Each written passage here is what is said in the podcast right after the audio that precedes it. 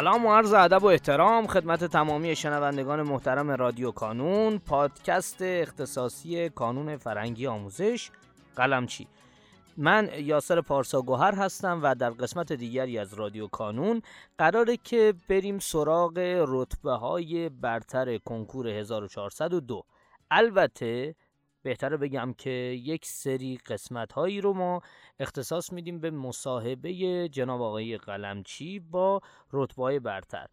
و در این مصاحبه ها من پیشاپیش عذرخواهی می‌کنم که احتمالا به خاطر اینکه حالا محیط محیط استدیویی نبوده ممکنه کیفیت صدا بالا و پایین بشه.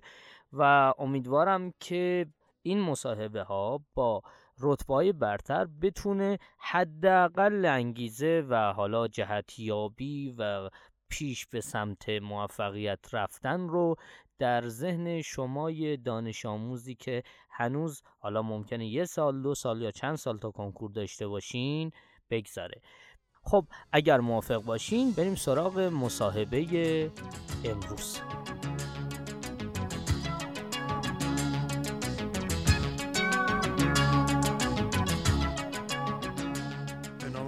پرهام مصطفی هستم رتبه یک کشوری تجربی 1402 از شهر اصفهان. خب شما از کی به کانون اومدین؟ چند تا آزمون شرکت کردین؟ من سالهای پنجم دهم یازدهم و دوازدهم چهار سال شست آزمون کانون شرکت کردم. شما برنامه ریزیتون به چه ترتیب بودای مصطفی؟ یکی اینکه برای کنکورهای دی و تیر چطوری هماهنگ کردی؟ بله خب من یه استراتژی که داشتم این بود که از زمانی که کنکور دی مشخص شد خب خیلی از داوطلبا گفتن که مثلا نمی‌تونیم به آمادگی لازم برسیم و اینا ولی من از همون موقع گفتم که بعد از این فرصت استفاده کنم. زمانی این دقیقا از زمانی که مشخص شد. خبر دادن. بله. یعنی من قبلش البته مطالعه پایه رو برای جنبندیش تموم کرده بودم وسط های تابستان و پیشخانی دوازدهم رو شروع کرده بودم که تا آخر تابستونم به تقریبا 80 درصد کتابای دوازدهم رسید. و از زمانی که فکر کنم در شهریور ماه بود یا مرداد ماه بود دقیق یادم نیست. متوجه شدم که کنکور دی وجود داره. از همون زمان به چشم یک فرصت بزرگ بهش نگاه کردم و زمانی که بقیه ممکنه آمادگی لازم رو نداشته باشن من به این فکر بودم که اگر بتونم آمادگی لازم رو برای این کنکور کسب کنم نتیجه خیلی خوبی خواهد داشت. و به خاطر همین یک برنامه ریزی فشرده داشتم برای کنکور دی ماه و کار می‌کردم. حالا از مهر که تقریبا شروع شد دروس دوازدهم رو تموم کردم. تقریبا تا آذر ماه و بعد کل آذر ماه هم به جنبندی پرداختم برای کنکور دی و بعد کنکور دی شرکت کردم و نتیجه مطلوبی هم داشت. حالا بعد از اینکه متوجه شدم که کنکور دی هم کنکور خوبی بود گفتم که می‌تونم یک مقدار با فراغ بالتر یک مقدار از زمان مطالعه کنکور تیرم رو اختصاص بدم به مطالعه برای امتحانات نهایی. و یک زمانی رو از حدود اسفند ماه برای امتحانات نهایی اختصاص دادم. و روزانه مطالعه داشتم برای امتحانات نهایی که بتونم به آمادگی لازم برسم. شما توی روش های درس خوندنتون چه کاری رو کردین که خیلی به خودتون آفرین میگین این سال آخر و خیلی قبول داریم؟ این کار خیلی خوبی انجام دادی؟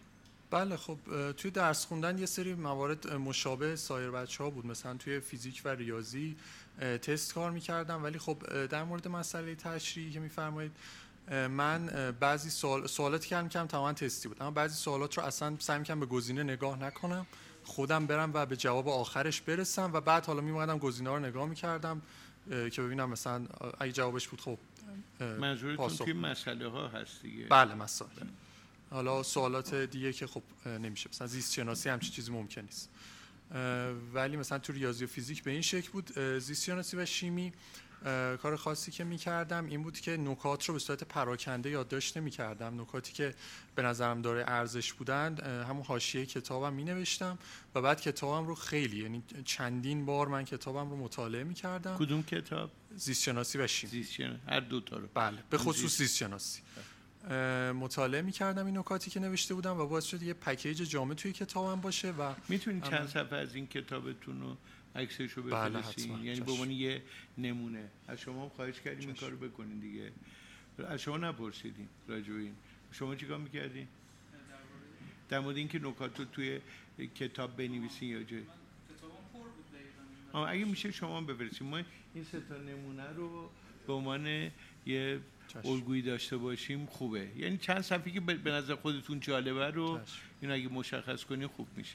من بله. بفرم و همین حالا استفاده از منابعی که بتونن راهنمایی بکنن هم داشتم. مثلا حالا در مورد منابع زیست شناسی حالا حتی دانشگاهی که صحبت می‌کنید. مثلا نه اینکه بیام متن رو از اون من سوالا رو بپرسم. تو اینا چه همه رو جواب میدی خودت. بفرمایید. نه خواهش می‌کنم. بفرمایید. بله. مثلا حالا شکل های زیست شناسی اهمیت زیادی داره. مثلا میدم یه بخشی روی این شکل نامگذاری نشده درست؟ و می‌رفتم مثلا در منابع نگاه می‌کردم ببینم این که نامگذاری نشده چیه مثلا. منابع اصلی رو می‌دیدین؟ بله دیگه اصلا منابع. منابع اصلی بگی منابع مثلا حالا حالا گایتون بیشتر فیزیولوژیه ولی برای بعضی مسائل کاربرد داشت. مثلا کتاب اطلسی مثل نتر مثلا. اطلس نتر هم بله. داشتی. نگاه می‌کردم و همین. اون سوالی که من پرسیده بودم این بود که چه کاری کردی که خودت خیلی خوشت میاد از اون کاری که کردی؟ کاری که خودم خوشم میاد این بود که برنامه ریزیام کاملا شخصی بود و خودم انجام می‌دادم. یعنی من طی این سه سالی که حالا از دهم کار می‌کردم برنامه ریزی مدام پیشرفت کرد فهمیدم چه نکاتی باید تو برنامه خب اینو چطوری یاد گرفتی؟ خب یه مقدار کار دشواری همه آدما شاید بله. نتونن. هم یه اراده می‌خواد هم یه مهارت فراشناختی بالا می‌خواد. بله. دوتاش با هم یه خود تنظیم self regulation می‌خواد دیگه الان. یعنی که شما هم بتونی مغز رو مدیریت کنی هم بتونی این هیجانات و اراده رو مدیریت کنی. هم مغز و هم قلب رو خب اینو شما چطوری یاد گرفتی؟ بله خب من اول از همه به یه خودشناسی خیلی کاملی از خودم رسیده بودم. چرا؟ یعنی چطوری؟ خب من کلا به تفکر در این مسائل علاقه دارم مسائل خودشناسی و حالا مسائل روحیاتی اخلاقی. بله خیلی. یعنی پدر و مادرم من ببین بدون تعارف هر کسی که اینطوری میگه و همه بچه‌ای که فکر می‌کنن یه دفعه یه دفعه خیلی متفکر شدن من ریشه رو در اونجا می‌دونم. از جمله در گفتگو. که شما بتونی عمیق‌تر فکر کنی. بله, بله پدر مادرم همیشه حالا از بچگی من ببینم این آقای کار قبول داری یا نداره؟ گفتگو رو قبول داری؟ که گفتگو با پدر مادر بله خب بیشتر با مادرم گفتگو خب گفتگوهایی که نمی‌خوام مثلا نظرم رو بهش بقبولونم یا اینطوری باشه که تحلیل کنم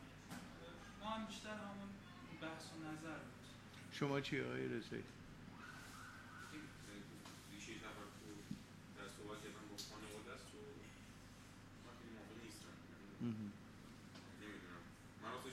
و رسایی شروع میشه ولی خیلی موافقه این هم نیستم. آره، چون شما نمی‌دونی من می‌دونم مثلا اونجا شروع میشه. اونم از خیلی بچگی شروع میشه که آدم عادت کنه به این. بالاخره همینطوری که آدم یه دفعه خواب نما نمیشه. به تدریج میاد و آدم عادت می‌کنه به این.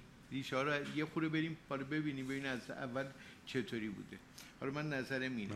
ببینید موقعی که گفتگو انجام میشه سه تا اتفاق میفته. دامنی واژگان concept ها مفاهیم و reasoning استدلال این سه تا اتفاق میفته و بعد به تدریج این نهادینه میشه در وجود آدم. به شخصه مثلا برای من اینطوری بود که مثلا توی زمانی خب خیلی بیشتر به این چیزا فکر می‌کردم و کلا به همه چی.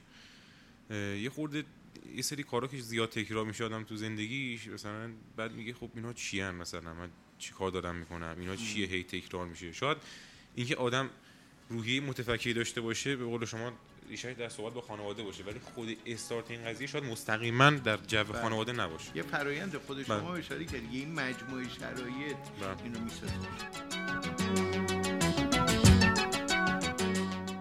در پایان امیدوارم مسیری که آغاز کرده ایم بتونه نقشی هرچند کوچک در موفقیت دانش آموزان عزیزمون داشته باشه و همچنین تشکر می‌کنم از تمامی کسانی که ما رو در تولید هرچه بهتر این پادکست یاری می‌کنن. تا شماره بعدی رادیو کانون خدا نگهدارتون.